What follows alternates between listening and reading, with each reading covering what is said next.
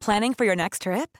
Elevate your travel style with Quince. Quince has all the jet setting essentials you'll want for your next getaway, like European linen, premium luggage options, buttery soft Italian leather bags, and so much more. And is all priced at 50 to 80% less than similar brands.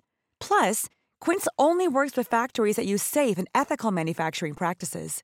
Pack your bags with high-quality essentials you'll be wearing for vacations to come with Quince. Go to quince.com/pack for free shipping and 365-day returns. Hi, I'm Daniel, founder of Pretty Litter. Did you know cats tend to hide symptoms of sickness and pain? I learned this the hard way after losing my cat Gingy. So I created Pretty Litter, a health monitoring litter that helps detect early signs of illness by changing colors, saving you money and potentially your cat's life. Pretty Litter is veterinarian developed, and it's the easiest way to keep tabs on your fur baby's health right at home. Go to prettylitter.com and use code ACAST for 20% off your first order and a free cat toy. Terms and conditions apply. See site for details.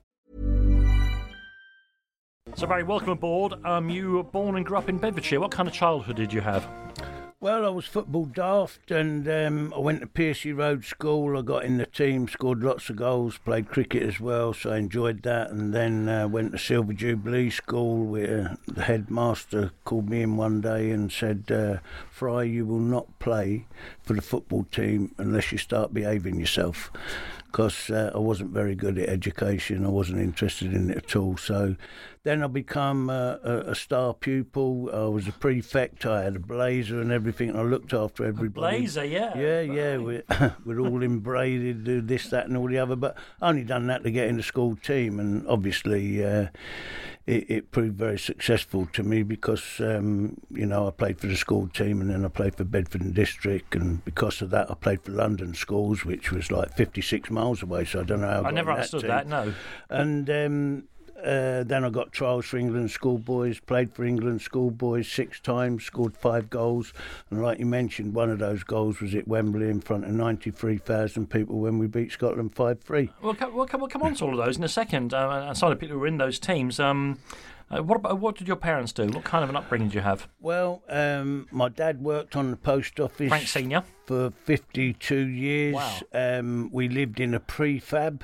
Um, the prefab was supposed to be up for 10 years. My dad lived in it for 48 years, 10 months. Incredible. Unbelievable. But as a boy, I was just mad on football. My dad was brilliant. He'd come home from work, I'd be waiting for him, and uh, as soon as he'd come home, I, I had a ball in my hand. I wanted him to take me up the field, and to be fair, he did. And loads of boys come from different houses, and we used to go on the moors and play football morning, afternoon, and night. It was brilliant. I think you've got an extraordinary record. You've seen a lot of the of the of the FA Cup finals in succession, haven't you? Well, yeah, my, my dad was like uh, secretary of a, a of a local village team called Elstow Abbey, and he used to get one ticket for the cup final every year, and he used to take me. He only had one ticket, but Yes. he put me on his shoulders. And, Right. to and since uh, 1954, the Stanley Matthews final. Fifty three, yeah. Yeah, f- yeah, um, Have you been to all the finals since then? yes. You've seen fifty one FA Yeah, Cup finals in succession. And, and and that day I could not believe it because Stan Mortensen got a hat trick and they called it the Stanley Matthews No, final. that- Um, that is but odd, as, as a kid, funny enough, I supported Wolves and everybody said, why is that? And we didn't have a telly, um, but the lady across the road, my mum's friend Tilly, um, she had a telly. So in 1954, I used to go over there, I was nine, and watch the great Wolves play. Honved, wasn't it? Spar- Uh, Spartak Spartak, Moscow, Mo- Honved of Hungary, yeah. And I become oh just, absolutely mesmerised. My Wolves was my team. My mum uh, knitted me a scarf. Billy Wright was my favourite player. I had all these scarves, rattles. I had uh, scrapbooks of Billy Wright personally and the Wolves, and I've still got them to this day. Really? And, uh, you know, I met Billy Wright after that on a couple of occasions, which was unbelievable because he was my hero. You know what I mean? Tell us about playing in front of 93,000 people for England schoolboys. Schoolboy International, 93,000 people against Scotland, yeah? Well, yeah, it, it was it was unbelievable. We was five 0 up actually, and um, they pulled it back. Playing for Scotland that day was uh, Bobby Moncur, who come to United but decided to go to Newcastle. George Graham played for Scotland that day. Um, playing Pleat. for England was was Len Badger, who's a legend at Sheffield United.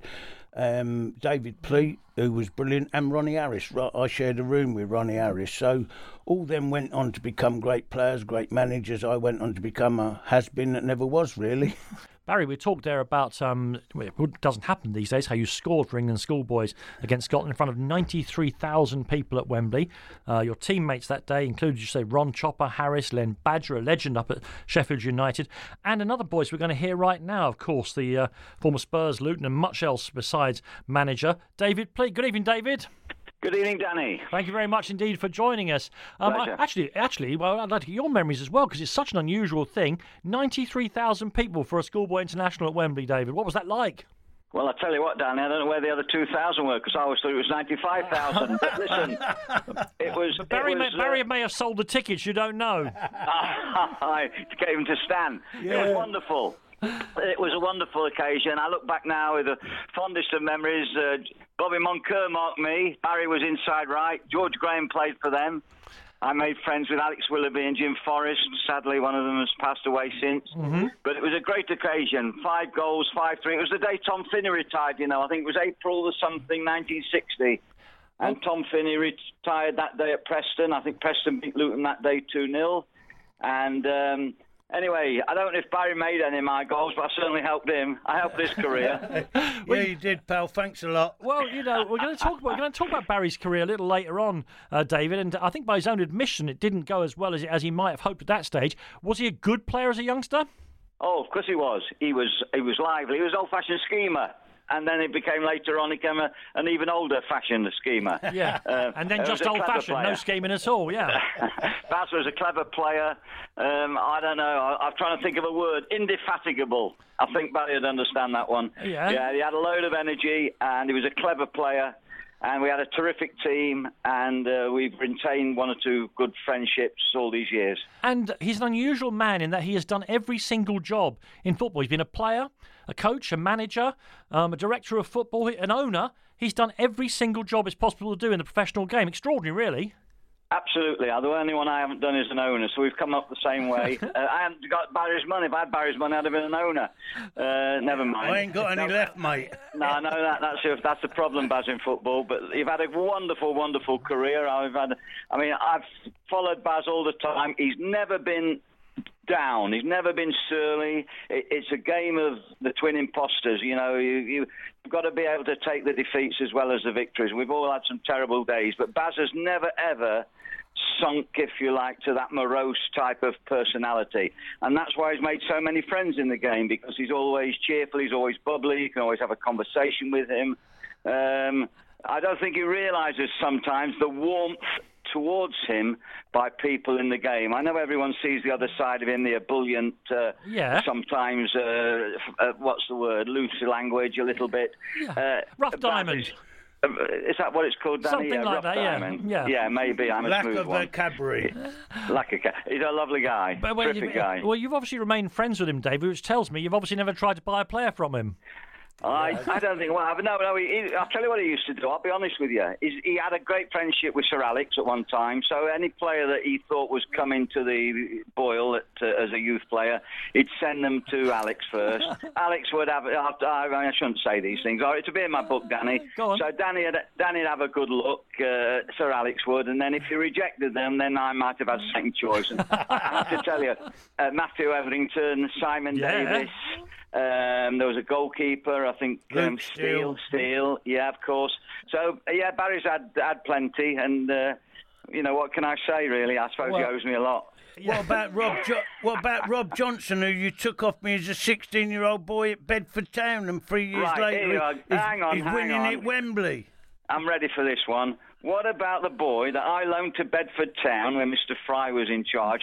And all of a sudden, I don't know what went wrong with the paperwork. He turns up as one of the first players in the Wimbledon wonderful story. Phil Driver. Phil Driver, well done, Barry. That's right. Yeah, you got a good memory. But David, you've known Barry all these years. You must have known better than to leave him with the paperwork. But listen, thank you for giving us some flavour of him as a young person, and I'm glad that your friendship has endured despite all those sorts of things. Thank you very much. Yeah, take care. All the best. Yeah. Cheers. Thanks, David. David Pleat there talking about uh, some of the things you got up to. Um, we were talking about how you, um, how you, of course, you star as a schoolboy, and it's no surprise, therefore, that you get snapped up by a big club. Why Manchester United? Well, to be honest, um, every club in the country wanted me, as they did with every England schoolboy. And apart from Wolves, funny enough, the team I supported, they was whoever was scouting for them was a good judge at the time. Yeah. he didn't fancy me. So Joe Armstrong, the uh, Man United scout, invited my mum and dad and I up to um, Old Trafford for three days, and it was when they was playing in the Youth Cup. So um, I went off with the, the youth team to Davyhulme Golf Club where they had a pre uh, pre match meal there, and Nobby Stiles was there. He was the captain of the youth team at the time, and I was with him. And he had so much passion and so much to say about Manchester United and about Sir Matt and Jimmy Murphy and Johnny Aston and Joe Armstrong. He just sold me the club before. He he was absolutely. Nobby Stiles did. Wow. Nobby Stiles was brilliant. So we went back to um, uh, the, the game at Old Trafford, the youth game. Uh, Jimmy Murphy took me in the, the dressing room, so I heard everything that was said and what have you. And then I sat behind them during the game, and I was well impressed. And there was about thirty thousand there. It was absolutely brilliant. So I was sold on Man United. So you signed for them at the you know the end of the fifties, at the start of the sixties. Manchester United, of course, they're still trying to recover from the Munich air disaster. What kind of club did you find Manchester United at that time? Well, it it was 1960. I joined them, and obviously um, 58 was um, the disaster day, and uh, it affected the whole club really. Um, Jimmy Murphy, who was Ma- Sir Matt's uh, assistant, he would talk about Duncan Edwards every day of the week. Uh, which was brilliant. He had so much respect for him, and he was going to be the best player that ever was. Bobby Charlton, um, Harry Gregg was there at the time, and, and, and one morning, Bobby would come in and say, "All right, lads," to all us apprentices, and, and talk. And the next day, he'd just come in and walk straight by us. But Wilf McGuinness was brilliant. Um, he got hold of us and said, "Look." But um, Bob is Bob still hurting from what happened and things like that. So it was a very, very funny sort of atmosphere at, at the time. There, they was trying to recover, and it was with great difficulty, really. But um, we all got over it. You uh, you signed for them full time in March of 1962, so just before your 17th birthday. I've got the details here in front of me. Um, 12 12 pounds and eight shillings a week, and eight pounds in the summer for you, Fry. Yeah, it was uh, the maximum wage was twenty quid a week. yeah, then yeah, I but never you're not- you're not I never even quid. got that from anyone. No, George Eastham might have been getting that, not you. Um, but Matt, Matt Busby in the Manchester Evening News described you as the Northern Jimmy Greaves, so they were really had high No, he did. I, I scored a lot of goals for the youth team. I scored a lot of goals, and funnily enough, I made my debut at 16 for the Central League side. And, and again, funnily enough, it was at Wolverhampton, the team I supported as a boy. So I'd done well, and the boss called me in um, about a week before my birthday and said that um, you'd done so well, and and um, all the management team uh, thought I had a great future and uh, full of potential, and he offered me this uh, professional contract, which I gladly signed. But uh, there you go. We um we'll talk about, about about what happened to you at Manchester United in a second. But of course, you say the club is trying to recover. I guess one of the things that helps them to become from the disaster in '58 to champions of England and champions of Europe in less than ten years is the arrival of somebody who comes in a year behind you, but comes on to be your great friend George Best. Yeah, that was right. I mean, when I went to United, um, uh, the boss, Matt Busby, always used to say, he said to Johnny Giles and to Nobby Stiles, you know, keep an eye out for me. And, and, and both of them looked after me. They give me their cast off in clothes and things like that, you know, coming from a little village called Bedford. That They looked after me. They was brilliant. And and I remember the boss calling me in one day, and um, he said, "I've got these." Uh, you, he said, "You're a flash cockney, so and so." I said, "Thanks, boss." He Cockney said, from "Oh, Bedford, I know, they Yeah. I know.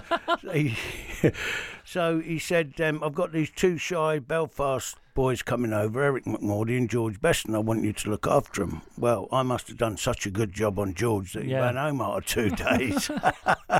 But um, actually, I was in Digsy at the time, Mrs. Scott's, and, and I was with Eamon Dunphy and a boy called Mike Lorimer. Uh, but Eamon and I shared a room, and Eamon was, Eamon was very intelligent, always had something to say, and I was always getting him out of fights um, and things like that. But uh, he went on to become a, a, a great player. Him and Hugh Curran went to Millwall, and whenever I was. No, he's still he's still still star of Irish television. He is the absolute Yeah. star of their of yeah, their no, coverage no, of football. He, he always had plenty to say, Eamon. Must have been quite a tricky room to be in with you and Eamon. Well, it was, yeah. He he had plenty to say, and um, uh, but but he always got himself in trouble. You know, he'd he'd always say the wrong thing with the senior pros at Old Trafford, and they wanted, you know, they picked him up to give him a right hander, and I'd jump in because he was my roommate. So Harry Gregg picked us both up and smashed our heads together, and we finished up on That sounds like Harry, yeah. and and uh, and Wilf McGuinness, uh, him and Eamon sort of squared up, and then Eamon was a real little fella, and I I jumped in again, and Wilf and I used to fight, but not nothing to do with Wilf and I. It was to do with Eamon. But he he's a great lad, Eamon. He was a good footballer, but he very intelligent man. He had always something to say, and uh, it was good old days. We'll come back to George Best because, of course, he comes back and plays for you later on in your remarkable Yeah, story, which yeah. we'll come back to in a second. Tell me, if you're you, you, so much, you know, so much um, t- promise here, why didn't you make it at Manchester United, and why didn't you become a top footballer, Barry? Well, I think uh, for the first two years as an apprentice, I stayed in. I looked after myself. As soon as I become a pro, um, I sort of went off the rails. You know, the the lads would go to the races in the afternoon. I didn't have a car then, and I used to jump in with a car. We used to go to Haydock races, Doncaster races, Chester races. Then we'd come home, and I used to go to the dogs, Salford Dogs, White City Dogs, Belle Vue Dogs, and then I'd go to to a nightclub and things like that. So and then um, you know I got involved in women, gambling, drinking, and and and I, I grew up, you know, but. But the thing is, when you're a professional footballer, you've got to sacrifice all these things. In, I mean, people do now because one contract you can become a millionaire Sure. overnight. In them days, it wasn't the same. But I remember uh, a, a top newspaper come to me and said, "Would I write a story about uh, Matt Busby about how he didn't help me and why I failed at Old Trafford?" And I, I refused paying. Well, I said the only reason I failed at Old Trafford, mate, was because of me. Women, booze, gambling. That was my fault, not Matt Busby. Matt Busby was brilliant. Selling a little or a lot? Shopify helps you do your thing however you cha-ching. Shopify is the global commerce platform that helps you sell at every stage of your business. From the launch your online shop stage to the first real life store stage, all the way to the did we just hit a million orders stage. Shopify is there to help you grow. Shopify helps you turn browsers into buyers with the internet's best converting checkout. 36% better on average compared to other leading commerce platforms because businesses that grow grow with Shopify. Get a $1 per month trial period at shopify.com/work. shopify.com/work. Hey there, it's Michelle Norris. I'm host of a podcast called Your Mama's Kitchen. When I travel, I'm usually looking for a way to find a taste of home when I'm not at home. And one of the things I love to do when I am at home is entertain. And Airbnb allows me to do that. When I was in California recently, I rented a house that had a great kitchen. And when we were sitting around the table, we're all thinking, we're in someone else's house. Someone could be in all of our homes as well. If you have a home, but you're not always at home, you have an Airbnb. Your home might be worth more than you think. Find out how much at airbnb.com/slash host. One size fits all seemed like a good idea for clothes Nice dress. Uh, it's a it's a t-shirt. until you tried it on. Same goes for your healthcare. That's why United Healthcare offers a variety of flexible, budget friendly coverage for medical, vision, dental, and more. So, whether you're between jobs, coming off a parent's plan, or even missed open enrollment, you can find the plan that fits you best. Find out more about United Healthcare coverage at uh1.com. That's uh1.com. Barry, this section of the programme, I want to talk about the rest of your playing days after you leave Manchester United. And you've been good enough to come here, and people are listening to your life story. I've got to be very careful not to be impolite here. Won't take long, Danny. This is it. This, is, but you're still playing professional and semi-professional football for years afterwards. Yeah. Um, Bolton, uh, Luton. You go to then you fall into the non-leagues, Gravesend, back at the Orient, Romford, Bedford, Dunstable, St Albans City, etc. But you never seem to play any games, Barry. There's two or three games there. This is a career that has fizzled out. What happened? Well, I was always injured, for uh, and um, in in my career, I, I, a dead leg is just getting a kick on the thigh and it bruising and the bruising disappearing and all that. With me, on three occasions, I had dead legs. um, but the bruising didn't disperse. It clotted. So I had to have operations. That's pretty dangerous, isn't it? Well, it was, yeah. It was four four months out, four months out, four months out throughout the thing. It kept on occurring. And the doctors told me in the end, that, or in the beginning, you know, you're going to have to stop playing football and having contact. So, you know, at 20 odd, you don't tend to notice the doctors. No. But you see, what in years later, I had two heart attacks, and it was because my blood clotted, and it was picked up very early. I think in nowadays uh, it had been picked up in the first one, uh, but but it wasn't. Uh, you, you, know, didn't look into it so much then. So it, it, interrupted my career. Every club I went to really, and it limited my games. But talking about when I left um, Manchester United, uh, Matt Busby called me in the office. He said, Barry, you, you haven't progressed the way we thought you would. Um, you know, I'm going to give you a free transfer, but I've had Bolton on, and they want to sign you. Noel Cantwell was our captain at the time, and uh, I told Noel, and Noel said, Baz, I'll get you to to Southend, my old manager. Right. Uh, ben Fenton, Ted Fenton was there. So anyway, but the Bolton people come round and they sort of convinced me to go to Bolton and uh, Bill Ridding was the manager. Nat Lofthouse was his uh, reserve team manager, and he, he was good. And I'll never forget my third game for Bolton was at Ninian Park, and the um, we had a good side at Bolton in them days. We had the England goalkeeper Eddie Hopkinson, and this particular game he rolled the ball out to our right fullback Roy Hartle, who struck it like a cannonball straight at me. Thank goodness Freddie Hill shouted, leave it. So he pulled it down, played a 1 2 with Francis Lee, hit this ball out to our little outside left on the halfway line, Gordon Taylor. He's caught it on his chest, he's trapped it on his thigh.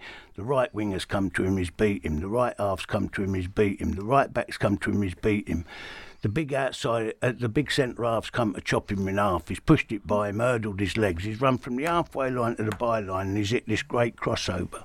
Now, playing centre forward from us at the time was six foot five, Wyn Davies.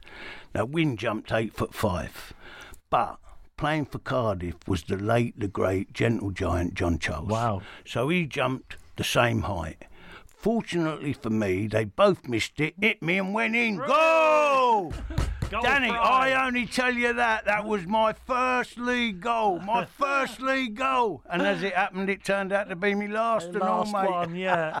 I mean, you, you, you, are actually on the scrap heap. That's the word yeah, I use. I am, Just yeah. six years after you leave Manchester United, yeah. when you go down to, with all due respect to Gravesend and Northfleet, you were declared bankrupt at some stage in this period as well. Yeah, I was. I, I was. I was working as a mortgage broker and I was earning a lot of money. I used to work for a firm called Julian S. Hodge, um, which was a financing that, that, that does all loans, second mortgages, and all things like that.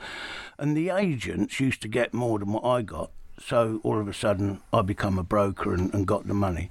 I was very, very successful. I had three or four houses. I had two racehorses and I uh, went to America for six weeks. And while I was out in America, my horse won a seller, uh, and I didn't have nothing on it. And um, and Julian S. Hodge, because there was a, a, an American pyramid scheme at the time that I used to put all my business through.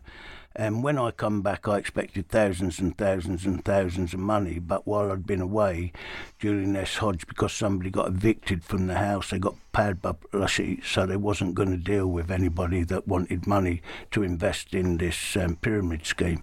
So, of course, I come home, and instead of coming home to you know, thousands and thousands. I come home to nothing. My racehorse had won a seller. I had to give the trainer some money.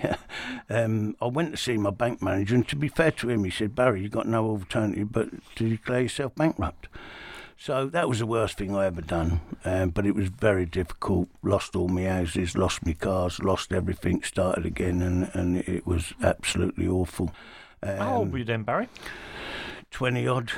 Uh, it, it really was wow, bang, you know what I mean? Um, but talking about football, I, I, went to Luton as well. Luton was very successful. Pleaty played at Luton when I played at Luton, but George Martin said, you, you know, go away. And I signed for Gravesend and Northfleet. And after England schoolboys, Manchester United, Bolton and Luton, everybody said Gravesend and Northfleet, Baz. So I said, well, I've got to be honest, they was the only club in the entire country that wanted me. then after three months, Walter Ricketts called me in the office. I said, "Yeah, I know, Walter. I'm useless." He went, "No, no. Dick Graham's here from the Orient. He wants to sign you." I said, "It's got to be April Fool's Day, isn't it?"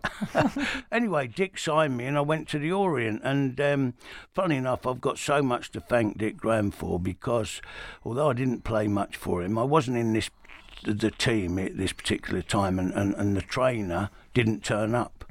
So Dick said, I need a sponge man for today's game. So I said, I'll, I'll do it because it, it Yeah. was an involvement. I loved the involvement. Sure.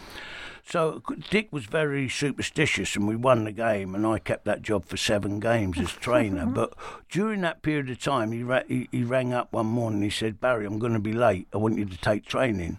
Well, we had people like Brian Whitehouse, Cliff Holton, you know, Proper real coaches, yeah. experienced, proper pros, and all that. And for him to say that, anyway, so I took training, and and what, but then it was at the at, at the ground on the pitch, and then I see his head bobbing up. So he wasn't late. He just gave me the job to see oh. how I went on. And to be fair, he introduced me to, to that side of it, and, and, and I loved that side. And, and then of course that, that's when I got into it later on. But he he he he done uh, he done very very well by me, stealth, Dick. by stealth. You you end your playing career, as you say, the injuries keep coming, and what you know, Mm. the, the blood clots lead to heart attacks later on, as you as you said, um, and that could have been the end of it. But I guess that bit of training at, uh, at Leyton Orient and whatever you think about football takes you into management. In all that time you were trying to be a professional football, had you thought about being a manager? Never, never. So how did it come I, was- I was only twenty odd. It- it- well, how it come about was I'd, I'd, I'd had a lot of clubs. Uh, they a lot of clubs made me captain when uh, when I appeared for them and things like that. So I always had sort of a responsibility, and I, and I liked the responsibility. But my first managerial post was, was at Dunstable when I was a player there, and they got rid of the, the manager. And I'll never forget it was March 1974, and they invited me to come play a manager. Well, Dunstable had finished bottom of the league for about six, seven, eight times on the trot. For me, Something. there was only one way to go. But funny enough, after that, I've lasted 31 years in management. And I, like you, Danny, are absolutely amazed I lasted that long because it's only so far bullshit can take you. but the, the, the Dunstable thing, um, we finished the end of the season, bottom of the league again, and I had to do something, which I did in the summer. Before Well, you did something remarkable when you brought in some brilliant footballers. Before that, though, tell me about the Dunstable chairman. I mean, later on, we're going to talk about Stan Flashman when you're time. But, but Mr. Cheeseman, who is still alive, I believe. Yeah, yeah. Um, was an extraordinary character as well. Oh, he was without a doubt. I mean, at Dunstable, when I become manager, I, it, it was run by a committee of two ladies and four gentlemen, you know. And uh, but shortly after that, just at the end of the season, this guy come in the office. He said, oh, "I've just I've just bought controlling interest." Keith Cheeseman. Keith Cheeseman. I said, "Oh yeah," and he said, "Oh, I want you to get this. I want you to get that. I want you to get." I said, "Hold on, mate. What what, what business are you in?" He said, "Building." I said, "Well, I don't tell you how to build houses. Don't tell me to build a football club." I said, "Have you got any money?" He said, "Yeah." So I said, "What you prepared to give me as a budget?" So he told me and all that, and I said, "Well, okay." You know, our crowds are 34, 43, you know what I mean? No, nothing at all. We've got to get something to let people know. Your first crowd at Dunstable was 34 paying spectators. Correct. it's unbelievable. But he, he allowed me, Keith allowed me to go uh, to Manchester and ask Bestie to, to guest for us in two pre season friendlies to get the interest going. And um, I, I went and asked George in his nightclub, and George said, Yeah, I'll play Baz, um, but Tommy Docherty's got my registration. So I said, no problem, I'll go in the cliff in the morning and see Tom. Well, I didn't know Tom, so I went in the cliff in the car park. There was Paddy Crerand there. I knew Paddy because he had been there Sure. for the four years I was there. He's now not a player, Paddy, he's assistant manager at Tom. So I said, all right, Paddy. He went, yeah. I said, I've come to see Tommy Doc. He said, do you know him? I went, nah. He said, I'll take you up to his office. So he took me up, knocked the door. Doc shouted, come in, went in. Paddy says, Boss, this is one of our old players, Barry Fry. Barry, this is the boss, Tommy Docherty. Mm-hmm. Pleased to meet you. He said, What can I do for you, son? I said, You, Tom, can give me permission to play George Best in two pre season friendlies. He said, What club do you belong to? I said, Dunstable. Dunstable? What makes you think Bestie will play for you at Dunster Bubble and I can't get him to play here at Man United? Paddy said they was kids together. Yeah, go and ask him. Well, I'd already asked him. So anyway, I went to the cafe, waited a couple of hours, had a few cups of tea, bit of toast, come back. Paddy's in the car park. I went, Paddy, great mate. Bestie's agreed to play. He went, Yeah, I know. He phoned me last night. so anyway, he took me up, knocked the door. The doc shouted, Come in. We went in. He'd finished training. He was in the bath. So I said, Thanks a million, Tom. Bestie's agreed to play. He shot out that bath. He said, Bestie's agreed to play with you at bubble. Who's your opponents? So I said, I don't know. I haven't got anybody yet. So then he said, Can you believe? I'll bring a Man United 11. So one Tuesday night, George Best guesting for Dunstable Town v Man United 11. We had 10,000 people inside Creasey Park, another 5,000 couldn't get in in the High Street. And we was on news at 10 and we beat them 3-2. Dunstable had arrived! Barry, you talked about getting George Best to put Dunstable on the map. Yeah. Um, but it's, some, it's another ex-international footballer that you bring to the club that I think changed the fortune of that club, and I think changes your fortune probably forever. You you you somehow persuaded former England centre forward 1970 World Cup, Pele and all that, Jeff Astle, to play for Dunstable. Yeah, Jeff had had two bad injuries at uh, West Brom, and um, where he was king, he was absolute legend, still is today. And um, I persuaded him to play part-time football. Uh, because his knees would be up to it. I think he had two cartilage operations and what have you and um, he, he, he, signed for me. He also worked for my chairman, Keith Cheeseman. He had a, a business, uh, WW Parish, West Midlands business. He wanted Jeff to become director of that and promote it because of the publicity he'd get and things like that. Um, but Jeff was really only interested in playing football. He was magnificent, Jeff, for me, both on and off the field. He was my best signing. Um, if you used to give Jeff a bollocking, he was first in in the morning to, to put it right and he'd accept it. Um, as a player, he scored 34 goals for me. We won the league that year. Yeah. We 34 goals. Having finished bottom won... nine successive yeah, seasons. Yeah, that, that, was a remarkable achievement. And, and Jeff got 34 of them goals and uh, and we scored 105 league goals in that promotion season. But Jeff was was the main man. Everybody looked at him, and we'd give him a job on, on the commercial side. And he used to love going to the pubs. He used to like a drink. He used to like to play dominoes. But he mixed with the punters. He was a real a great bloke, and you know, on the coach, he would sing coming back, he would tell jokes. He was really brilliant for me on and off the field, you know, and uh, I got the greatest respect for that man and his family, and, and I'm delighted to, talking about Jeff that mm-hmm. Laraine and the girls got justice, and um, it was, you know. Well, um, she's, she's, Laraine's been on, on here on Talksport many, many times talking about the head injuries that yeah, Jeff, she, Jeff's she, brain injuries, indeed, that Jeff yeah, sustained because yeah, of the, you know, the un- look, let's not mess about here. The football of 50 years ago, the actual football itself, was probably weighed two and a half times what. Well, it did. It, I mean, it had a lace, and if it got wet, I mean, if you headed it, it knocked you into the middle of next week. It, it was incredible, and, and she. And Jeff made his living heading oh, the ball. Absolutely, he was a different class. Um, uh, but but um, it wasn't the money. It was nothing to do with the money. It was the principle, the fact that she wanted football to uh, admit that. Uh, and we've got well, there's loads of similar places all over the country with different players uh, of that era. Unfortunately. Keith Cheeseman, your chairman, I know, Oh. was in and out of prison the whole Mm. time. Um, he didn't get. I don't know how he got time to sack you, but you did get the sack there eventually, uh, uh, and you, you then went around at the house a little bit at Hillingdon and Bedford, Yeah. I've relegated. got, I- I've, I've got to interrupt you, Danny. Yeah. I've got to tell you about Keith Cheeseman. Go on then. mate, Go on then. Because um, he was absolutely unique. Talking about Jeff Astle, I also signed three players from Ron Atkinson, who was manager of Kettering at the time George Cleary, Trevor Peck, and uh, John Hawksby. And I paid him two grand. Wrote him. Keith used to go away a lot. He used to leave me a blank checkbook, but he'd signed all the things. So I bought these off Ron. Ron come, we bought these players. He went. They played for us on the Saturday. We won. They all scored. They was brilliant and all that. Then on the Tuesday, Ron rang me up and said, Baz, you this, you that, you the other. He went absolutely berserk, Ron Atkinson. I said, what's the matter with you? He said, your cheques bounced. so I've, this is my first experience of this guy. So I phoned him up. Because he was never there. I said, Keith, you've just embarrassed me. You know, we bought a player and, and the checks bounced and all that. He said, what what bank account did you give him out of? I said, the, ba- the, the Bank of Ireland, the checkbook you left me. Oh, I left you the wrong one. I've shut that account. I'll, I'll send you another one. Anyway, eventually got sorted, but that was my first thing. My second thing, after we won the league and all that, and, and the following year we was in the Premier League, Southern League Premier League. Yeah. and um, come October, Keith called me in the office and said, Barry, I'm throwing a Christmas party. I want you to get all the players' names and addresses and tell them if they wanted to invite their mums and dads or aunts or uncles or or mates, anybody I just want names and addresses.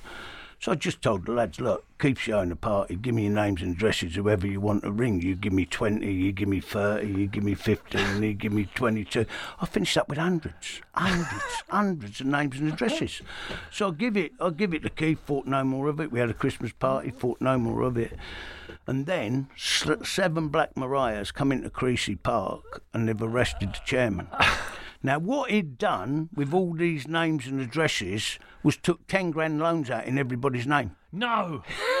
He got six years for embezzling three quarters of a million. I tell you what, I wish I'd have thought about it. Well, you know, uh, with with all due respect, then to Hillingdon Football Club and Bedford and the scouting you did at Luton Everton, Yeah. your next turn up in 1978 um, at Barnet Football Club. A club that's never been in it, of course, in, on the edges of the league, but never in the football league. And this is where you spent a large chunk of your career. First in, a, I think, a relatively normal club that was trying to get into the football league, and latterly when it was bought by Stan Flashman, the famous ticket tout, under the uh, the watchful eye of an even more extraordinary chairman. Tell us about your time at Barnet. Well, the first five years was fine um, because uh, Dave Underwood was chairman at the time. Um, Underwood at Underhill, yeah. Yeah, T- T- Ted Hennessy, uh, Freddie Philpin, Peter Davis, um, Tom Hill. That they was all good football people. Jimmy Greaves played for us. Yeah. Um, he was there when I went there. Uh, to begin with, we had five years, but we struggled. You know, if two went down, we finished third from bottom. If three went down, we finished fourth from bottom. It was a real struggle. And one day we had a board meeting one evening, and um, Ted Hennessy, the finance man, said, "Look, we're trading insolvent. I've got to resign." So Dave says, "No, you can't do that, Ted. Leave it till tomorrow. Leave it till tomorrow. I've, I've got a plan." So Ted said, Well, okay, in my capacity as an accountant, I'm telling you we're trading insolvent. Anyway, Ted left it because he was big mates with Dave, and in the next morning, Ted phoned me up say, I've just had a letter delivered in. Ted, uh, Ted says, Dave's resigned. What does that mean, Baz? I said, Well, you're vice chairman, you've got to take over. But what a bit of luck. In his vice chairmancy, right, who he said we was insolvent, we got drawn against Brighton in the third round of the FA Cup. Now Brighton was in the top league at the time. We was non-league, struggling like anything. That was on Match of the Day with John Motts and all that. So we got some money for that. We got some money for the advertising. We drew 0-0, so we went to the Goldstone ground, 18,000 people. We lost 3-1. Gary Sargent got a great goal for us. But Mike Bailey, the manager, fancied my left back, Graham Pearce. Uh-huh. Now Graham Pearce, we trained Tuesday and Thursday. He was a printer. So he bought him for 35 grand. But the story is, a year later, from a part-time footballer at Barnet, he ran out at Wembley In the FA Cup in final the Brighton against- in the FA Cup Manchester final, which they drew, and he ran out again. They talk about the romance of the FA Cup, and that really is a I, know, I remember story. Pearce, long black hair, yeah? Yeah, yeah, And of course, with, with Ted Hennessy, the accountant, saying we're insolvent, we've got all this money for all these these two games and selling of a player, and then we come out the other end. So he was a short term as a chairman, but he got Barnet back on the thing. But after five years, we we was really struggling, and and nobody could keep it going. So. And I wasn't getting paid. My wife got pregnant. I still ain't found a uh, person responsible for that. So I had to move on. You went to Maidstone. Uh, yeah, I went to Maidstone. Well, a couple of things happened to me at Maidstone, apart from getting the sack, of course. Uh-huh. Um, I was in the office one day and the phone went and I picked it up and uh, the guy said, Mr. Fry, I went, yes, Paul. He said, Interpol here. I went, Interpol? He went, yeah. He said, do you know a Keith Cheeseman? I said, yeah, of course I again. do. He said, would you reckon? I said, I worked for him for 18 months. He said, would you recognise him? I said, of course I would, without his arms. so I said, yeah, of course I would. He said, would you recognise him without his legs? I said, yeah, of course I would. He said, would you recognise him without his head? I said, I didn't know him that well. he rang me up two weeks later. He said, Mr. Fry, you'll be pleased to know that these arms, them legs and the head we found don't belong to Keith Cheeseman. But the best story is, I was sat in the office at Maidstone one day and the phone goes again. Picks the phone up and the geezer at the other end says, Bazza, Harry Redknapp here, Bournemouth. I went, hello, H. He said, Mark Newson. I said, oh, what a player, Mark Newson. Play at the back like Bobby Moore, reads it majestically, or he can play in midfield like Brian Robson, wins it, passes it, bombs by the front people, scores goals, 300 grand, Harry. He said, that's funny, Baz. He said, I've just put the phone down to John Young, who's in charge of registrations at the FA, and he tells me you haven't even got him signed on. So I said, Don't be flash Harry with me, Redknapp.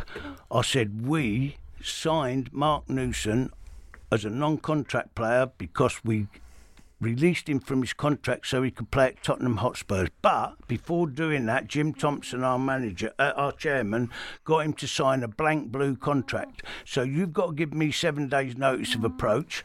I'll get that contract out of my drawer and I'll fill in all the blanks. I'll send it off to the FA and you'll owe me 300 grand, Redknapp. So he says, This is a courtesy call, Baz. He said, when you was out to lunch with Jim Thompson yesterday, Mark Newson come into your office and he said he's took that contract and I'm filling in the blanks and I'm sending it off to the FA and by the sounds of it it saved me 300 grand. I've gone mad. I said, you unethical thief, you you, I called him all the names under the sun. I said, ah, Redknapp, next time I see you, I'll blow your legs off.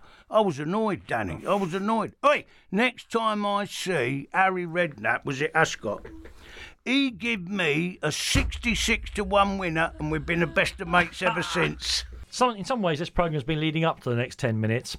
Uh, your second spell at Barnet, um, uh, where the club was in the fifth tier of English football, looking to get into the into the into the football league, and was owned now by Stan Flashman um, in the papers every week, uh, often helping the police with their inquiries as he as he ran a business that he he himself said he was a ticket tout, wasn't he, Stan? From his flat, I can't remember where it was. But He initially had a flat, didn't he? Where he used to do all his business in Barnet somewhere, where he said he could get you tickets for anything, including royal weddings. Uh, tell us about the second spell at Barnet. Well, um, Stan was the Dr. Jekyll and Mr. Hyde. One minute he was the most generous man you've ever met in your life. The next minute, evil, Knievel, threatening, unbelievable. I had nine years with Stanley. During those nine years, we finished second three times in the conference. This was in the days when only one went up, though. Yep, yep. Um, we won the conference, scoring 103 goals, getting into the Football League. In our first year in the Football League, Stan made us uh, stay part time, but we got in the playoffs. In the second year of the Football League, we got automatic promotion. During them nine years, Stanley Flashman sacked me 37 times. Seriously? it, we, we, had a roller coaster ride. He was unbelievable guy. Um, I'd never been to a show until I met Stan, and uh, he used to give two tickets uh, and the players and the refs if they made the right decisions. Mm-hmm. By the way, no, no. he um, he was very generous. Two together, we Shirley Bassey, Johnny Mathis um, all the top artists, uh, Cats, Les Miserables, Phantom of the Opera. yeah. We went everywhere. unbelievable. Um, and but one particular day, he always used to pay me on a Friday, so I used to go around his house and he used to sit he had more money than the bank stand. He had more in tickets. cash in his house. Cash. He used to sit on a on a chair, and he used to be six foot up in the air because there was all money under the chair. It was uh, you you couldn't write the story. He was unbelievable. I mean, he was character. a larger than life character. Well, Absolutely, great, sat, sat there man. with his vest and his underpants. That's all he'd done, shouting at Helen, his wife, to get him a bagel and a cup of tea. Unbelievable. But he he was round there one day. I was on the phone. He come off the phone. He said, "Oh, I've cracked it. I've got these two international artists." He said, I'm going to make make fortunes, millions. I said, who them? He said, Michael Jackson. I said, oh, my kids love him.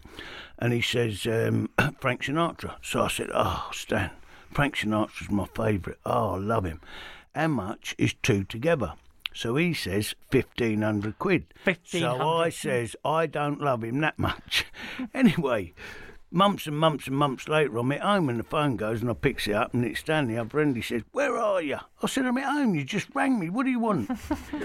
He said, I've got tickets for you. I said, what for? He said, Frank Sinatra. I said, when for? He said, tonight. I said, where at? He said, the Royal Albert Hall. This is the Thursday night. I said, oh, thanks a million, Stan. Kirst, we're going out. Get ready. Jump in the car, go down to Totteridge Lane, bib the Hooter. Helen, his wife, comes out, gives us the tickets.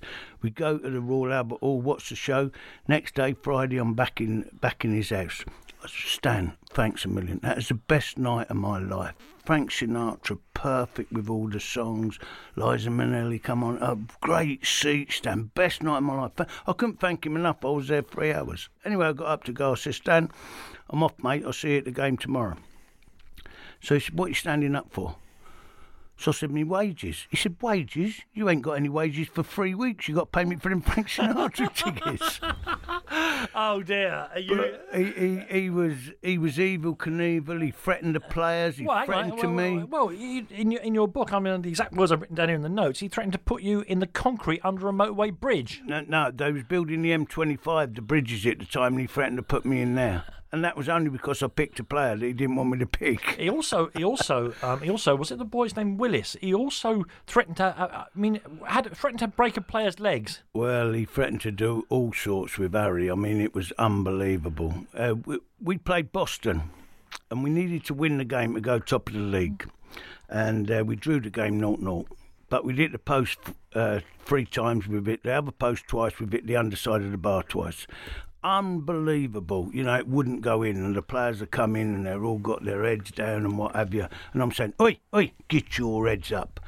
Brilliant. We've only got five games to go. If we play like that in the remaining five games, law of averages, instead of it in the woodwork, they'll go in. Come on, we can still win this league. With that, he comes in the door comes off its hinges and he said, You lot are taking the mickey out of me. You don't want to win. I said, Shut up, Stan. I've just I've just told them how well they've done and all this and all that. And if they play like that in remaining five games, we'll still win the league and go up. You don't know what you're talking about. And you, Willis, you'll never play for this football club again, he goes. Never play for this football club again. I'm ripping your contract up. I said, You can't do that. He said, Can't I? Got the contract out, ripped it up in bits and pieces, threw it at Harry's feet. Harry's looked at me. I said, Don't take the notes of that, Harry. That's our contract, mate. Yours is lodged with the FA. Stan, what are you picking on Harry for? Willis, you'll never play for this football club again. Get out of my sight. He said, You, Willis, hit the post three times on purpose. Oh! well, nobody hits the post on purpose. I said, Shut up, Stan. You don't know what you're talking about. You, you, you know, so I've had a big row. Anyway, Harry, he said, If you come in the ground next Tuesday, I'll have all my mates in the car park and I'll have baseball bats and we'll smash you over the head, we'll smash your legs. And if you're still standing, my mate will have a machine gun and shoot you dead. Well, Harry went white. He still had his shirt, shorts, socks, and boots on. He bent down, he picked his shoes up, got his suit, and he walked out of the, the dressing room. Didn't I said, change. See you Tuesday, Harry. He said, You won't. he did come back, did he? He did come Oh. back. Um, I told him that Stan wouldn't be there for this particular game, and he said, uh, "I'm not coming. I'm not coming." But on Tuesday, I said, "Look, we're playing. I need you, Harry. Nicky, Nicky Evans is injured. Peter, I need you desperately for this game. You've got to come back." Anyway, I said, just in case, don't park in the car park. Park in the cricket pavilion and we'll let you in. Half an hour ago, we'd done that. we won 5 2. He scored a hat trick and we're drinking champagne out of the cup, right? Yeah. Then Brian Ayres comes in into the office after and he went, Harry, Stan wants you. So Harry's looked at me, he said, You told me you weren't here. I said, I know. I said, he weren't. Where is he, Brian? He said, he's on the phone. I said, Dad, he's only on the phone. Go and speak to him. So off he went down the corridor, come back, and all the lads are going, wow, wow, what, what happened, Harry? So Harry said, Stan says, go back in that dressing room and tell that fat, useless manager Fry that's the way to motivate your players. Uh, he, he, he was he was a terrible man sometimes, but he was brilliant for Barnet. He put us on the map and all that. you know, and for all the stories about paying the players in um, Oh, in, no. in, in counterfeit money and Yeah, things like yeah, that. Yeah, yeah, In 1991, something, some combination of you, he, and the lads yeah. um, do something remarkable and get Barnet, who'd never been anywhere near the football league, really, Exactly into the right. football league. Tell us about winning that title. Well, winning that title, we we we we, we had to win. The previous three times when we finished second, second, and second, we had to win the last game, and we did. But but the other sides won. You know, Scarborough, Darlington, and um, and Lincoln, who was all full time. So so Yeah. they went up instead of us. We had to win the last game against Fisher, and um, we went one down. We equalised. We went two one down. We equalised, and then we got two late goals.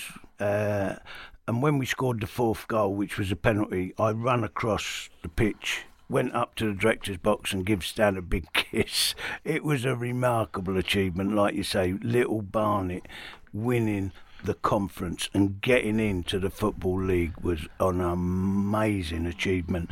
But I've got to thank Stan for that because um, he did provide uh, the money for the players. We sold a lot of players for a lot of money as well, um, but he put some of it back in, and uh, it was an amazing time. And we got in the football league, and, and like I say, got in the playoffs the first year, got automatically second year, and then he went wrong. The, you know the What went um, wrong, and how did it end for you there at Barnet? well, it ended disastrous, really, because we stopped being paid, and all the players was upset, and I was upset, and I used to talk to Stan, and he didn't want to know, and things like that. And then, then we was at training one day, and about six cars turned up with all um, uh, inspected of taxes, PAYE people, and they called me in the office, and they said, look. Um, it's fraud, it's evasion of tax, it's this, that, and all that. We didn't know nothing about it. He said, so we need you and your players to cooperate. None of you will be in trouble. But so the coppers, we didn't train that morning or afternoon because um, the Inland Revenue uh, it quizzed everybody and all that. What what it actually done, I didn't. And, and then he went, then he went, and then the club went down and bankrupt, and I wasn't getting paid. The players wasn't getting paid, so so I had to move on. To be fair, but it, it was an extraordinary thing because of so much he'd done for us. Um, you know, he was an unbelievable character, but he had done so much for the lads, and even if he welched on the lads, the, the, the lads would have robbed a bank for him, sort of thing. You know what I mean? Barry, it's easy now to, for us to look back on this slightly rosily, and you could easily write a very funny comic novel or comic film about everything went on there, you know, uh, or sort of comic crime thing. But this was the time when you had your two heart attacks. Now I know you had a, you have your blood disorder, and we talked Yeah. about that. Do you think the stress and strains of running a club with someone like Stan Flashman contribute to your heart attacks? Well, I've never thought about it like that. Um, there was certainly never a dull moment with Stanley. Um, you know, he was always fighting and all that, but he was very knowledgeable at football. I used to love his company, to be fair. Um, but but what happened? Uh, I mean, and it wasn't until I uh, become an old age pensioner and got my um, pension out.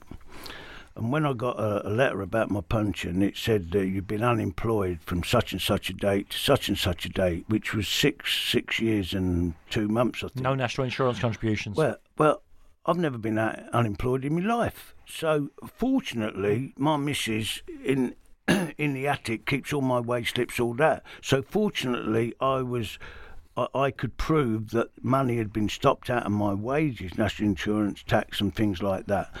But obviously, everybody at Barnet during that period of time, when they become of age, it will affect them, and it affects you. And if they haven't kept their pay slips like I did, they won't get. They they won't get any contributions. They won't get any money for that period of time. Which so when you think about it like that, it, it, was it was a bit naughty. But Stan was a likable rogue. He was a football nut, and uh, you had your ups and downs with him. But Barnet wouldn't have got in the football league without Stan Flashman. One million percent. Barry, uh, we've just been hearing about the uh, the wonderful times and the insanity of Barnet at that time.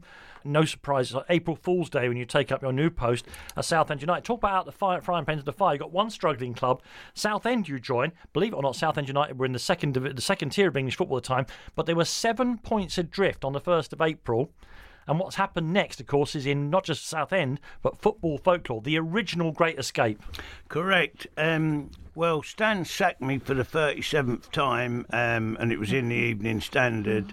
And I got a phone call from Vic Jobson to say, you know, would you take the job at Southend? So, You really were sacked this time, were you? yeah, I really was. But it wasn't getting paid. He wasn't. He, he couldn't talk to Stan. He was locking himself away. Um, people people was after him, right, Yeah. left, and centre, and what have you. So, uh, and he was in his bedroom with a sawn-off shotgun. So if you went round his house, it weren't worth it now. No. So a- anyway, I went to see Vic, and, and, and he offered me the job at Southend, and. Um, I took it. I'm a football nut, and uh, it was an impossible task. He said, We're bottom of the league, we've got nine games left, we're going down. I said, Don't have such a defeatist uh, opinion. So I said, uh, Anything can happen in football, you ought to know that. Anyway, I took over on the 1st of uh, April. Um, I didn't take any of my staff with me, obviously. Um, Danny Greaves was the youth team manager, Jimmy's boy, at Southend at the time, so he helped me, and, and without his help, I wouldn't have got him out of trouble. He was brilliant. It is, it is worth noting that although the team were adrift, they did have some good players. Oh. Spencer Prior, Brett Angell, and, Stan Collymore. Well, exactly right. I mean, when I went in there, um, I, I, I talked about the job on the Thursday. On the Friday, I met the coach that was going up to Sunderland, and uh, I, I went down the coach and introduced myself, and all the players was looking at the floor and all that, and. Uh, so when we got to the there, I said, um, "Let's go out, let's enjoy ourselves." You know, anybody out back by two o'clock, I'll find you and all Is this that. the even a match? yeah. so I, I, I you know, whatever you've been doing so far, it Wasn't working, worked, so you might as well try the other so- thing, yeah. So, and, and I mean, uh, uh, I seen Stan on the coat. I said, "Look, a lot of talk about you going, mate. Um, where do you want to go? He said, well, Villa's my club. I said, well, Ron Atkinson's my mate. I'll get you to the Villa at, this, at the end of the season, but do the stuff for me now. We went to Sunderland and won 4 2 up there. An unbelievable result, unbelievable performance. We come back and we played West Ham, who was top of the league by a mile on the Wednesday, and we beat them 1 0 in front of a full house. And we were Brett Angell scored from a Stan Collymore cross. He did, yeah, yeah, yeah. I mean, uh, I think Stan was brilliant for me, and uh, so it come to the end of the season, we escaped. The, the nine games, we won six, drew two, lost one. It was pro- promotion form rather than relegation form. So- Incredible. So, we got out of trouble, but because in the summer I always said to Stan I wouldn't stand in his way, so um, I, I, Ron offered me three players and one point some million, uh, but Frank Clark offered two point one And Nottingham. Forest. And and there was a lot of add-ons. Two hundred and fifty if you got twenty-five goals, he did. Two hundred and fifty if you. I mean, that was an incredible England, amount of money did. for a kid from the second league, wasn't yeah, it? exactly right. Two hundred and fifty if they got promotion. He got all them, and and we had a fifteen percent sell on. So Southend got four point four million out of Stan. But Stan was brilliant. He he wanted to go to Villa, but he couldn't. So I sold him to Frank. Frank was brilliant with him as well, and uh, you know. Um, uh, he sold him to Liverpool for a lot of money, and we at Southend got some money out of that. But anyway, we sold Stan in the summer. We spot, sold Spencer Prior to Norwich. We sold Brett Angell to Everton, and everybody thought Southend was searched for relegation. And uh, I bought a lot of players in from the Barnet because they'd gone bust Barnet. So I, I, I nicked one two other players from, from different places. Bought Ricky Otto for 100 grand from Leyton Orient, people like that. And I, I really moulded a great team. And come December, we were second in the championship. And, and that is when. Um, Birmingham City came in for me, and, and, and they eventually, for an illegal approach, had to pay 125 grand for me. Well, we'll hear about your time at Birmingham in just a few minutes' time. But one other thing I want to talk about Southend, the days when we had these mad tournaments, didn't they? Didn't you play in the Anglo-Italian Cup with Southend as well? Yeah, yeah, played in the Anglo-Italian Cup with. How the, how the hell? I know, unbelievable. It, it was great experiences. Uh, I, I mean, I had a fantastic record abroad, and then when I went to Birmingham, we played in it again the following year and won all the games. It was uh, got into a lot of trouble, but we won the games. Oh, well, I've got, I've got so again uh, doing the research for this. I found a clipping um, about a, a match against Cos- Cosenza in the Anglo-Italian Cup. God knows, um, which suggests that Ricky Otto, among others, had been attacked with a hammer in the tunnel. Correct, he was, and David David Howells. Uh, it um, at Barnet, I made Edwin Stein, who was my player, uh, captain. Then I made him coach, and then I made him assistant manager. I think I was uh, first one to appoint a black assistant manager. I also appoint David Howell as a black first team coach, and I took them to Southend with me. And during this game, what happened? We beat them, and Ricky was walking off, and this guy jumped out with a hammer and David Howells grabbed him and stopped. So when we come back to Southend, the next game, because it had all been reported in the press, um, somebody jumped out with a great big giant hammer to hit Ricky as he went on the field. It was all fun. It wasn't fun at the time, I tell you, but uh, that they was great days, great experiences. And you're right to say that then you uh, we're going to hear in the next section about your time at Birmingham City, extraordinary time as well, uh, winning trophies, um, all kinds of things. Um, but the club was fined for coming and getting you illegally. I mean, you know, let me just ask you a straightforward question. Um, we, the fans, we stare in disbelief, you know, at uh, people with, tail. We all imagine everyone's being tapped up all the time, but it's not quite like that. Everyone's got relationships, so nearly every transfer, nearly every managerial change is preceded by an illegal tap up, isn't it? Well, yeah, yeah but uh, I mean, what what happened basically um, was Birmingham City asked for permission to talk. Vic Vic called me in. He said Birmingham City's asked to talk to you, and I've refused it. So I, I, I, went to a game not as Forest and Birmingham City, and um, Karren was there, and, and Vic came as well. We, we, wasn't playing that, that Saturday. We was playing on the Sunday. We was opening the new den. Uh, but Southend went there and, and we beat them 4 1 in front of the television cameras and all that. So I was looking for a game to go to, and I went to Notts Forest and Birmingham. And Vic uh, Vic went with me, and uh, he, he, he had a few words with, with Karren. And I just said to Karren, uh, I want to talk to you, love. So then on the Monday, uh, he, he, called me in uh, after we'd beat um, Millwall 4 1 at their place, and, and he said, uh, You can go and talk to them, but I'm not giving you permission to sign for them. Which was the most bizarre thing ever. Anyway, I went to talk to him and I come back to him. I said, Look, Vic, I want to go. So um, I thought at that time he would offer me a new contract because what I'd done in nine months was unbelievable. And he says, are you after more money? I said, Well, it's up to you. Do you want to keep me or not? He said, I will not give you another single penny. so I said, Okay, well, I want to go to Birmingham. I'm going to Birmingham. Ta da. Oh, we heard there about uh, the illegal approach, and suddenly you find yourself manager of Birmingham City. It's another extraordinary roller coaster couple of uh, nearly two and a half years at St Andrews. Very fondly looked back on, I think, by Birmingham fans. But how did you find the club when you got there? Absolutely brilliant. I thought it was a sleeping giant, and um, when I first met Karren, uh, uh, uh you, know, she was 23 year old lady, and I was, I was Karren, no, no disrespect, but what's a 23 year old lady doing as managing director of Birmingham City Football Club? What's your job, love?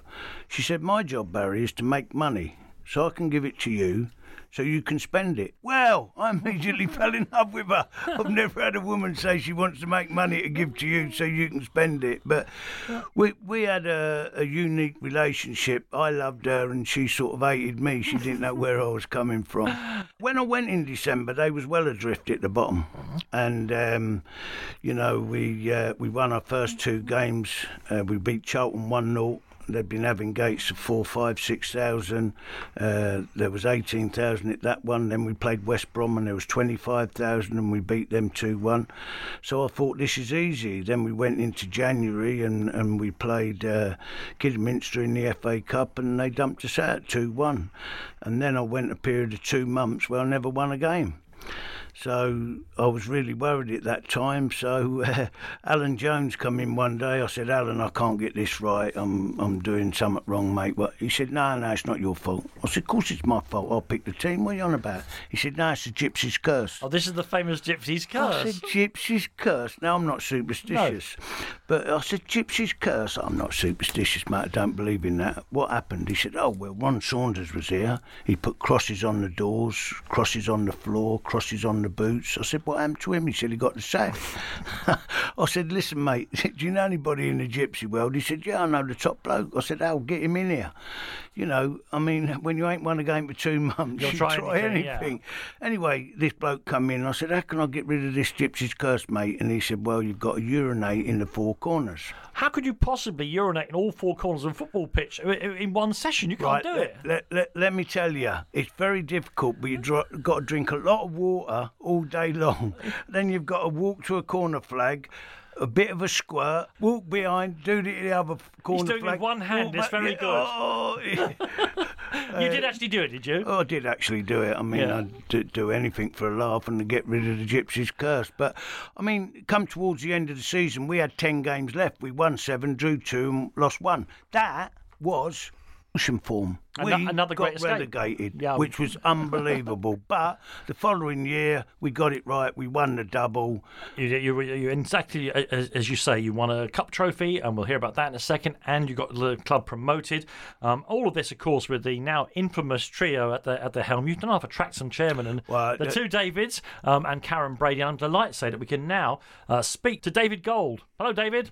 Oh, good evening. Good, evening, Good uh, evening. Danny. And say, say hello to one of your former employees as well. I've got him here. Hello, top Hello. man. Hello, Barry. Good to hear from you, pal. and you, mate. Uh, Birmingham City um, actually went out and employed Barry Fry. You didn't inherit him, David. Um, what what made you? What what was his qualities? What was happening that made you want to go and get Barry Fry? Well, he was having a, um, a fantastic uh, time at uh, at Southend. He was over overachieving, over overperforming. You know, Southend was relatively a small club, and uh, and and he had them in the top half of the uh, of the championship, and we just thought that uh, he was a young young Barry Fry, uh, and uh, and and a, a emerging manager, and and we just liked his enthusiasm. You know, we, I mean, we didn't know lots about him other than the performance of uh, of, of Southend uh, United at that time, uh, and I guess that's what drove us to uh, pursue him. Um, once he got there, of course, it's now famously one of the most uh, extraordinary and um, how can I put it? Not chaotic. That's not the right word. Busy and memorable periods in Birmingham City's long history. Um, what did what did he do? What did he improve and what did he not improve at St Andrews, David? Well, remember, you know, we'd taken over maybe a year earlier, and the club was in complete disarray. It was on. It, we we saved it from administration, and um, you know the stadium was worn out. Uh, in fact, uh, later on, or in in Barry's uh, time, we actually uh, pulled uh, three quarters of the, of the stadium down and rebuilt it. Uh, but at the time that Barry arrived, I mean, you know, we had crowds of less than six thousand attending matches. Um, you know, it was a very very sad place, and uh, in came Barry Fry and and that was really the beginning of the rebirth of, uh, of Birmingham City Football Club. One of the things that notoriously happened during his time there, he bought and sold a very, very large number of footballers. Did he like spending your money, David? No, he liked spending my money. Yeah. Still do. he still does. No, and uh, and and I have to say, you know, uh, he did have a reputation of, of, of buying players, and uh, you know, at one time we had 56, I think it was 56. um, 56? 46, David. I'm sure it felt like 56 uh, players, professionals at the time, and you know uh, there were there were people in, in the football club that you know I didn't even recognise, and they turned out to be players. Uh, but um, but you know it was a it was a fantastically exciting time, and uh, we you know, you know we were all relatively young in the business.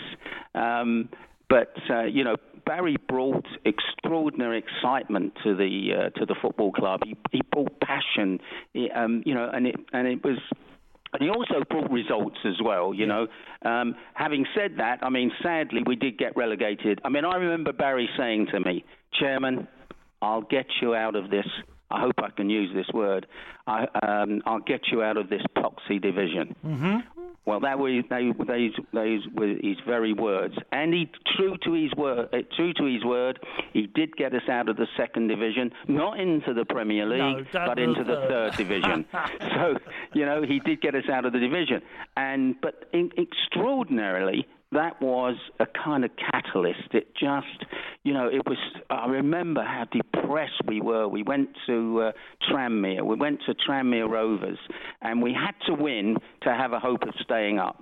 And at full time, it was 2 1. We'd beaten Tranmere Rovers. And I'm listening to the result, and I think it was West Brom playing uh, Portsmouth. And West Brom hadn't won an away game all season, and all that had to happen was that West Brom didn't win. And with a minute to go, it was nil-nil, and we would, would on that basis we would still be in the championship. No, with a minute to go, West Bromwich Albion unbelievably scored and beat um, beat Portsmouth, and they stayed up, and we got relegated. Now, bizarrely, uh, and it was a terrible time. You know, we felt, oh God, you know, we promised so much and delivered uh, relegation. But that happened to be the turning point, really, in Barry's life, my life, the, and, the, and the football club, but predominantly the football club, because we then went on an extraordinary adventure. Um, the following season, I remember Barry Fry calling me and saying, Chairman, just get me Ricky Otto. Um, I said, How much, uh, Barry? He said, £800,000. A snip. a snip. He'll be worth 1.5 million within a year. By the way, within a year we let him go on a free. Yeah, uh, that was one of Barry's not so good deals. And we brought in, I think it was Kevin Francis, yeah. ten foot two, in ten foot socks, two yeah. tall, uh, from yeah from Stockport and uh, yeah, he was a, he was a decent player. He terrified defences, and we just won game after game after game.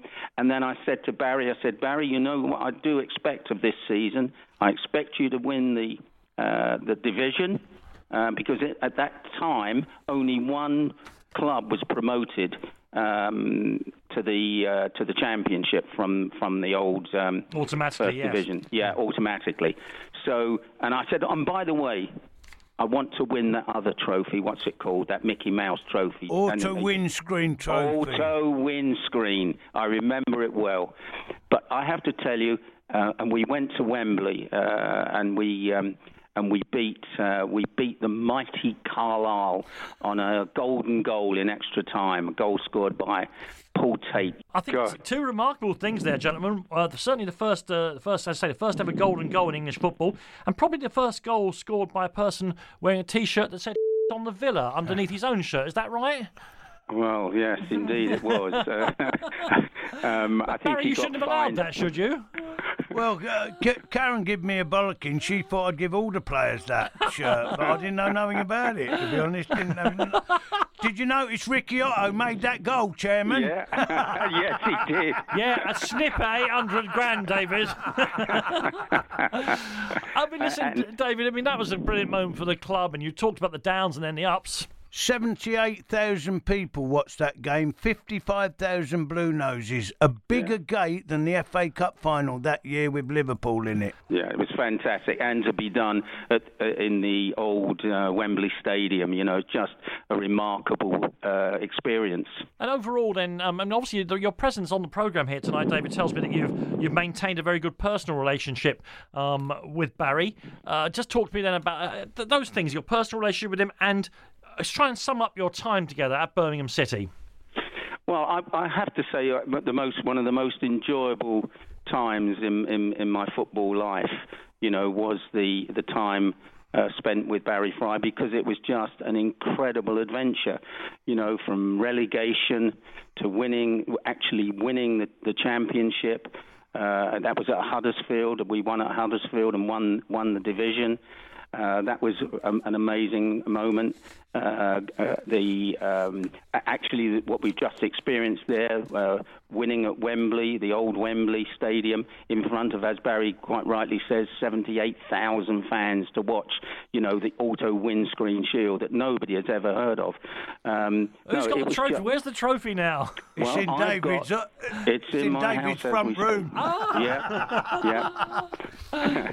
no, and uh, you know, it's just, uh, it's, and of course, you know, they're they're the they're the ups in football, and of course, there's the downs. I remember going to, and Barry, I'm sure will remember the actual details, but we went to Italy. Uh, and and that was an, a horrendous uh, situation where the where the um, the opposition manager came running onto the field and started beating up our players. Um, it was incredible. So you know, um, it, it's just been a roller coaster ride with a very very lovable uh, man in Barry Fry. He's you know he's been my friend, um, and you know he's just brought great excitement. He certainly brought, uh, and and he will be remembered by Birmingham City fans for for many many years to come because he didn't just bring us success in that particular season, which was, you know, fantastic for everybody to experience. But he also, you know, it was the enthusiasm of the mm. man that um, that people loved. Well, listen, David, uh, the enthusiasm is reflected in your voice, and it's enthusiasm about Barry in turn. And I thank you for very much indeed for joining us here on My Sporting Life. You're oh, most welcome. David, enjoy, enjoy before you day. go, David, I would like to thank you personally in front of everybody in the whole world for being the best friend anybody could ever have. Oh, that's very nice, Baz. And, and you're my best friend as well. Take care. Bye bye. David Gold there. Barry, you're, you're very upset now. Bless you. Because um, uh, it was an amazing time in your life, I guess. Well, I've been friends with David for 21 years now, and um, it, it's what he's done for me in my darkest hours. You know, where didn't know I, I was going to lose everything, you know, every single thing. And I used to talk to David, and he used to, uh, because of his business expertise, he put me in the right road on several times, and um, he, he got me out of trouble loads and loads of times. And um, nobody knows about that, but he's he, he's been unbelievable, unbelievable. Perfect gentleman, but he's he's helped me out more times than I care to remember, and. Um, you, you, you know, there was no need for it. I mean, he was just absolutely different class. Barry, in the last phase of your career, and it's been nearly 20 years now, um, you you've been to Peterborough, mm. where you've been manager. You've been technically the owner. I think you bought the club for a pound or something, um, and we'll talk about selling it on. Um, and now you're director of football. Talk to us about why why why Peterborough. Well, I had a mate at Peterborough who was a manager, and he was chairman of. Uh, and when I got the sack from Birmingham, Chris Turner and his and his best mate Alf Hand, they, they was football nuts. I knew Chris when he was manager of Cambridge, and I bought a lot of good players off him. You know, Dion Dublin, Liam Daish, come to me at Barnet and played. I bought Gary Paul and Gary Ball off him for five grand, best five grand I ever spent. He got the sack at um, Cambridge United, and he come to help me at Barnet Thursday night. He used to take uh, set pieces and all that, and he was brilliant. And then Peterborough came in for him, and he went to Peterborough.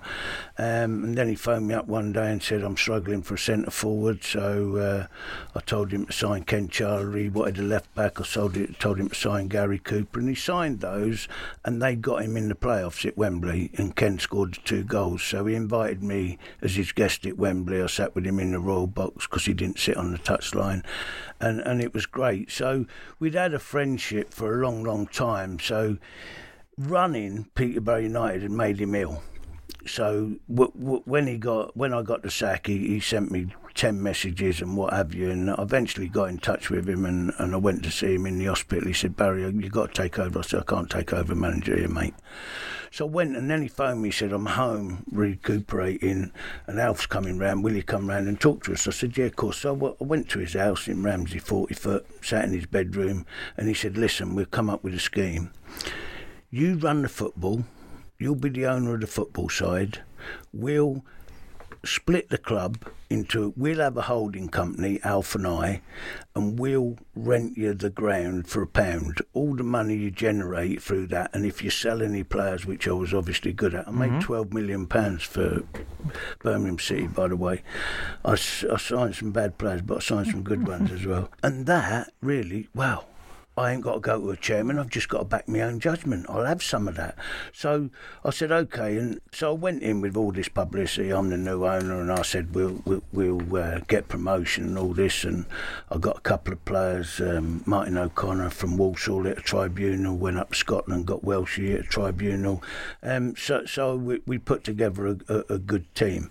But then what happened is there was tax implications regarding changing the club into what it was supposed to be, and then and and Alf and Chris couldn't pay those tax implications, so the club was left as it was, and I was there, owner in name, but not really. I never had the shares, I never had nothing, so it never went through, and then it was disaster after disaster because uh, we found out we didn't have the money to do this, we didn't have the money to do that, and and then again I, I got in touch with my old mate um, Karren and and um, and David Sullivan. I'd done the deal with.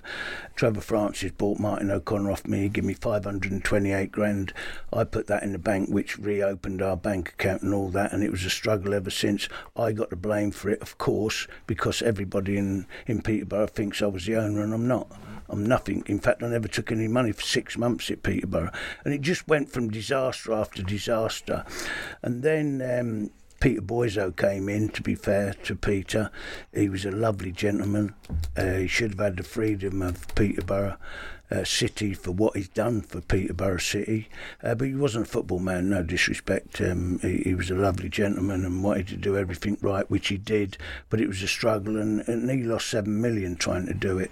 Well, one thing you have been very good about is openness with the media, Barry. You've always been very good about it, and You've been involved over the past several years with two different behind the scenes, fly on the wall documentaries. One was Big Ron Manager, where mm. Ron Atkinson came in. It was an amazing TV series, but that was preceded by only one Barry Fry, which again wasn't really about you, it was about the running of the club. Yeah.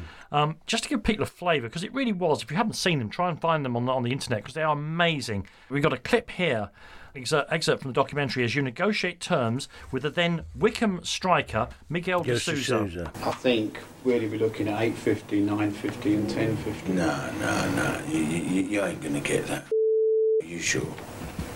First year, 550. Second year, 6. Third year, 650.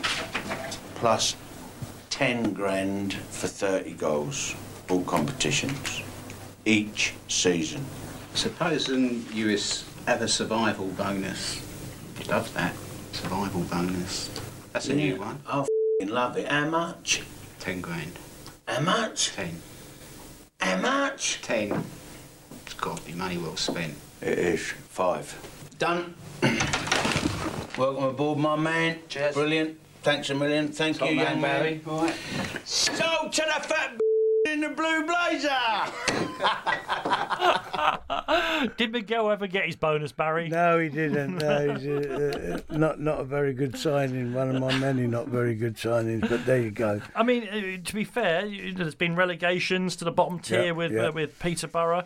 Um, it took you three years to get back into Mm. the level which they are now. And you did that through the playoffs. And um, you, you can you remember that it was, it was at Wembley, wasn't it, against Darlington? It was at Wembley. I love Wembley. I've been there four times. I've won every game, and we was we was the underdogs against Darlington. Darlington was the odds-on favourites. They got a new chairman, George Reynolds, that was going to put Darlington into European football. You know, He built that big right stadium, didn't he? He's unbelievable.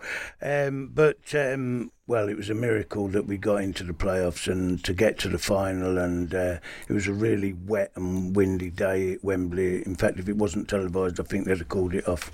But against all odds, we managed to win 1 0. Is it 19 years? 19 years, unbelievable. And now these days you're director of football. What, is it, what does that involve, yeah. Barry? Well, it, a director of football does as he's told. Because of course Darren MacAnthony come and bought the club from you. Yeah, but I've got to tell you about that because that was the lowest point in my life. But basically, um, Peterborough was going into administration again, and I couldn't let that happen. I had a lot of people had a lot of faith in me to sell players, and they'd been very patient, very understanding, very loyal. They hadn't pushed for their money and all that. So I, I, I said to I, I said I can't do that. I can't let that happen. So I finished up buying the club. Uh, which was the worst thing I ever done because I sold my uh, property in Portugal for 150 grand, put it into the football club. I took a second mortgage out on the property I lived at for 300 grand and put that into the football club. I mean, my missus, Kirstine, how the hell she'd put up with me for 35 years, I don't know. But I went home, I said, sign this, love. She said, what's that? I said, it's a second mortgage for 300 grand, but I've sold the property in Portugal. She said, oh, what we're doing with it? I said, I'm buying a football club. She said, do you know what you're doing? I said, yeah. She said, you said that. We finished up with four kids. but then, I mean, my wife always said that um, she loved me so much she'd live down the river in a tent. I'm telling you, Danny, she don't know how close she came. because on top of that, I took my pension out early, put 75 grand into the club. I put the deeds of my mother in law's house with the bank so that I could get a bank overdraft. I had a testimonial against the mighty Manchester United, thanks to Sir Alex, who fetched all his stars down. 15,500 sellout. All the money went to Peterborough United to keep us going. And the big Ron. Um, Documentary uh, series, yeah. I mean, my wage bill was 150 grand a month, and and I sleepless nights I couldn't pay it. I mean, I was still manager. I was on the pitch, and I'd get a phone call from Mary in the office to say Barry, the bailiffs are here. So I used to run off the pitch, jump in the car, and, and it was just ridiculous. And and uh, the, the main thing was I had to get this 150 grand. And then when Ron sort of come and sort of um, said that, you know, they'd like to do a documentary and all that uh, I got 150 grand a month for three months. That's what I wanted off him. Um, so he, he'd give me that, and we got a lot more. Ron was brilliant. He, he really went into it, and you know we had uh, sportsmen's evenings and him and and uh, Sam Broadman coming. It, it was brilliant. He got me a lot, a lot of money. Um, but and, and, paid for the next three months. But Darren, Mc, D- D- Darren, Darren I'm coming, coming, to Darren. Has, has he saved your life then? He saved my life. What happened? He he watched this program with his dad in Spain, and his dad shouted, "Darren, come in here and watch this idiot trying to run a football club." Because it was an amazing it uh, was. program. So, yeah. so, so he, he's a football nut, Darren. So he watched it and all that, and he said to his dad afterwards, "I'm going to get in touch with him." And I'm going to go and help him. So of course his dad said he'd bar me. So anyway, then I got a phone call from somebody and uh, and they said, um, you know, this guy would would like to uh, talk to you about buying the club. Well, most people, I'd had 18 people wanting to buy the club, but they all talked about property. They never talked about football. So he sent these three guys there and they quizzed me about the the state of the club and all that, and, and I told them. And the next day, he sent me an email the next day. He wasn't at the meeting, but he sent me an email that he'd buy the club for this, this, and this, and spread it over and spread it over. So I told uh, Bob Sims, our chief exec, to write back and say I had to check the date because I thought it was an April Fool's joke. You know what I mean? So I never heard f- from him for about a month. And then one uh, Thursday, I got a phone call to say he was coming to see me on the Friday. Would I see him? So he came himself with three cars, lots of people, and he walked up and introduced himself and what have you. And uh, uh, I told him about the club. He said, "This ain't an April Fool's. I, I, I want to offer you a thing." So I showed him round the club, and I took him onto the pitch. And as we went down the tunnel, I said, "Go on, Darren, lead us out." And he went out, and he seen the stand with Posh on. He was only twenty nine, and and he was gone. He got on the phone to his missus, and I knew then that we we had. A, and we jumped in the car, and we went to the training ground. We took football all the time, and I'd mention players, and he knew everything about every player. He was incredible knowledge on football and all that. And I, I just couldn't believe it. Anyway, we got back.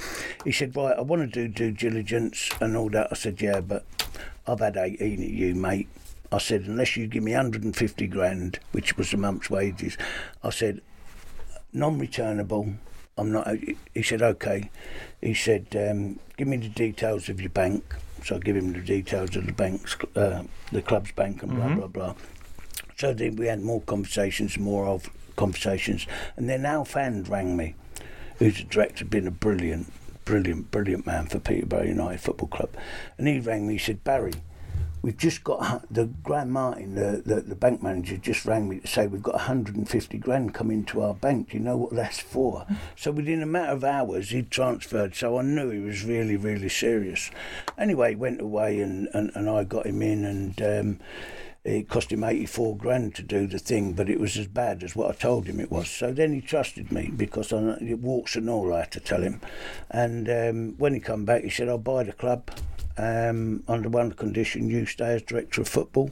You do all the transfers in and out you know, the manager identifies who he wants or you or, whatever, and, mm-hmm. and, that's the way it is. So I couldn't believe it. He was my knight in shining armour. He'd saved my life. I'm, I'm telling you, if he hadn't come when he did, I'd be dead by now. No question about it. The worry of running a football club was just too much. And so we have the modern world now, where you know you're you're doing uh, director of football. Darren uh, owns the club.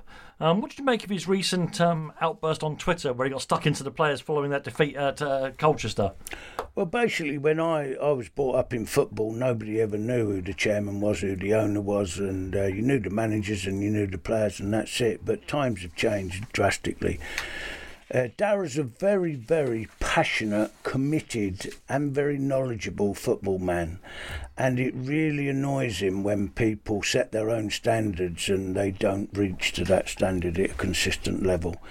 Um, he's been every training camp with, he's been there nine years every pre-season he takes us away Spain, Portugal, Ireland, wherever. He's with the players for 10 days. He speaks to every player. He speaks to the management team. He is what he is and everybody loves him for being so honest. You, you, you, don't like what he says, but he don't hold grudges and all that. So I think basically um, he pays the bills. He's, he's paid a fortune. He's, he's absolutely Peterborough United in nine years have had three promotions. They've had a trip to Wembley that won the Johnstone's Paint Trophy last year. We're in the playoffs last year that we didn't get up. We've had the most success. We out of them, we've had three years in the Championship. You know, he, he's done unbelievable things for Peterborough United. We've got a new training ground, we've got a new nine and a half million stand, thanks to the council and Darragh. We've made so much progress in that time that he gets a bit frustrated and he lets off steam. And he's only tell he's, he's only being honest. Barry, I'm going to ask you a question and then I'm going to give you the answer and you can comment on that. I was going to ask you, uh, to, coming up 70 years of age, still very spry for a fry and all that, um, I wonder what keeps you going. And yet, I only have to look at the table in the Championship where I see that it's not just possible, but likely that one of Bournemouth or Brentford will be in the Premier League next year. Incredible. Um, and, th- and that when you look at things like that happening, that must be the kind of thing that keeps you going, is it? Exactly right. Everybody wants to be at the top, whether they're director, football manager, player, and and it's the dream, isn't it? Blackpool made it. You know, fantastic what they've done. There's other clubs made it, and and that is a dream. You think it's an impossible dream, but I want to establish, help to establish Peterborough as a championship club and kick on from there and who knows, getting the Premiership, which is a promised land. And I meet people like yourself. I mean, you meet lots of people ex pros and things, and they like the game already. But you're clearly steeped in it. It's in your, and maybe your your your failure to make it as a player is what's driven you on as well. How long more do you think you can you can keep this up for? I'll, stay in football till they carry me out in the box, and I'm so grateful to be in something that I love. And uh, if I could, I'd do it for nothing. But I must admit, the the last 35 years, uh, I made my best signing ever, and I've made a lot of signings, and that's Kirstine, my lovely wife. Um, without her, I'd be nothing because she has uh, given me so much support. There's not many ladies out there that would sign away a second mortgage of 300 grand uh, property, and she's totally backed me whatever I've done, and uh, I couldn't be more grateful to her for that. And she's, like I say, my best signing ever. You've been listening to an archive edition of Talk Sports My Sporting Life with Danny Kelly. Thanks for listening, and make sure you subscribe on Apple Podcasts, Acast, and Spotify for more top Talk Sport content. Even when we're on a budget, we still deserve nice things. Quince is a place to scoop up stunning high end goods for 50 to 80% less than similar brands. They have buttery soft cashmere sweaters starting at $50, luxurious Italian leather bags, and so much more. Plus, Quince only works with factories that use safe, ethical, and responsible manufacturing. Get the high-end goods you'll love without the high price tag with Quince. Go to quince.com/style for free shipping and 365-day returns. Imagine the softest sheets you've ever felt. Now imagine them getting even softer over time. That's what you'll feel with Boll and Branch's organic cotton sheets. In a recent customer survey, 96% replied that Boll and Branch sheets get softer with every wash. Start getting your best night's sleep in these sheets that get softer and softer for years to come. Try their sheets with a 30-night guarantee. Plus, get 15% off your first order at bollandbranch.com. Code BUTTERY. Exclusions apply. See site for details.